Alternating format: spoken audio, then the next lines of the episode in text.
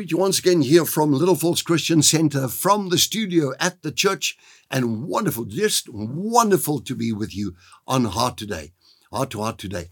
May it be so that the Lord bless you and keep you and uh, today strengthen you with might in the inner man, dunamis, miraculous ability to do things that normally you could not achieve by your own, but now God is able to help you and you can do all things through him who strengthens you. I'm running through these uh, churches of Revelation just for the sake of, you know, just something that's information that I think the book of Revelation is applied to all the nations, apply to all the churches, apply to every individual. So from every one of these verses, there's a personal message, and perhaps you find something here. And in this case, we're going toward go towards the church of Thyatira. Going from Pergamos down the mountain, you arrive at a flat land. You cross that flat land in easterly, in a, now we're traveling eastwards, and, and you go towards the Mediterranean Sea. You have this suddenly there, you pass some trees and buildings and so on and so forth, and you arrive at a little church here uh, just average size, not a mega church. It's uh, in a rectangle. You see all the the you know the archaeological foundation still standing there. Some of the walls you can see, um, but it is now completely ruined and deserted. And I thought to myself, how about being in a church like that with a woman such as Jezebel in that church? What a name in any event for anybody to have after Jezebel of the old covenant at the time of, time of King Ahab.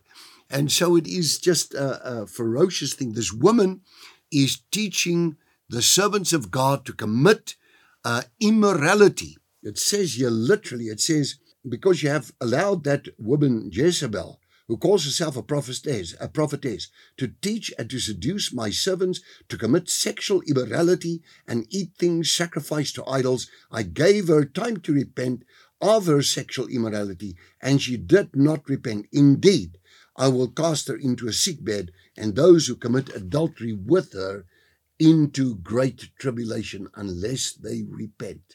I will kill her and her children with her to death, and all the churches shall know that I am he who searches the minds and the hearts, and will give to each one according to your works, says the Lord. So hold fast to what you have in Christ Jesus, the Lord indeed, and until I come, and you overcomes and keeps my works, will um, to him I will give the power over the nations. And there it says, to him who has an ear, let him hear what the Spirit says to the churches. Well, that's a little bit of a reading, reading in there. I don't normally do that. I normally just talk to you and quote the verses, but maybe it's a good thing to do that. And it's very good in word study to do that section by section. And I've got two minutes to talk about this woman. Sexual immorality.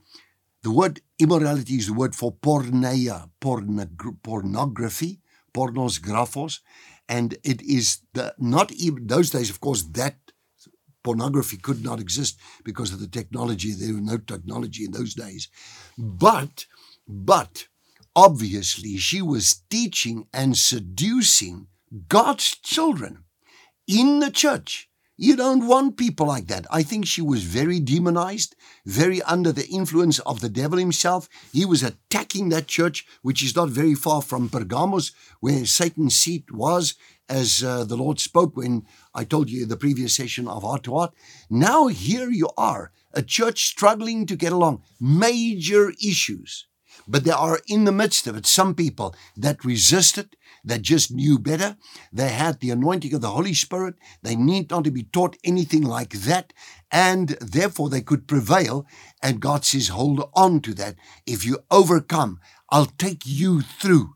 And uh, you'll have power to rule over the nations with me. And then he has ears to hear. Let him hear what the Spirit says to the churches. I think sexual immorality above everything else is a major danger to all the people of the earth. I just, I, I, I'm sometimes fascinated how people are drawn away by this form of, of uh, life, this, this just go corrupted. That don't do that.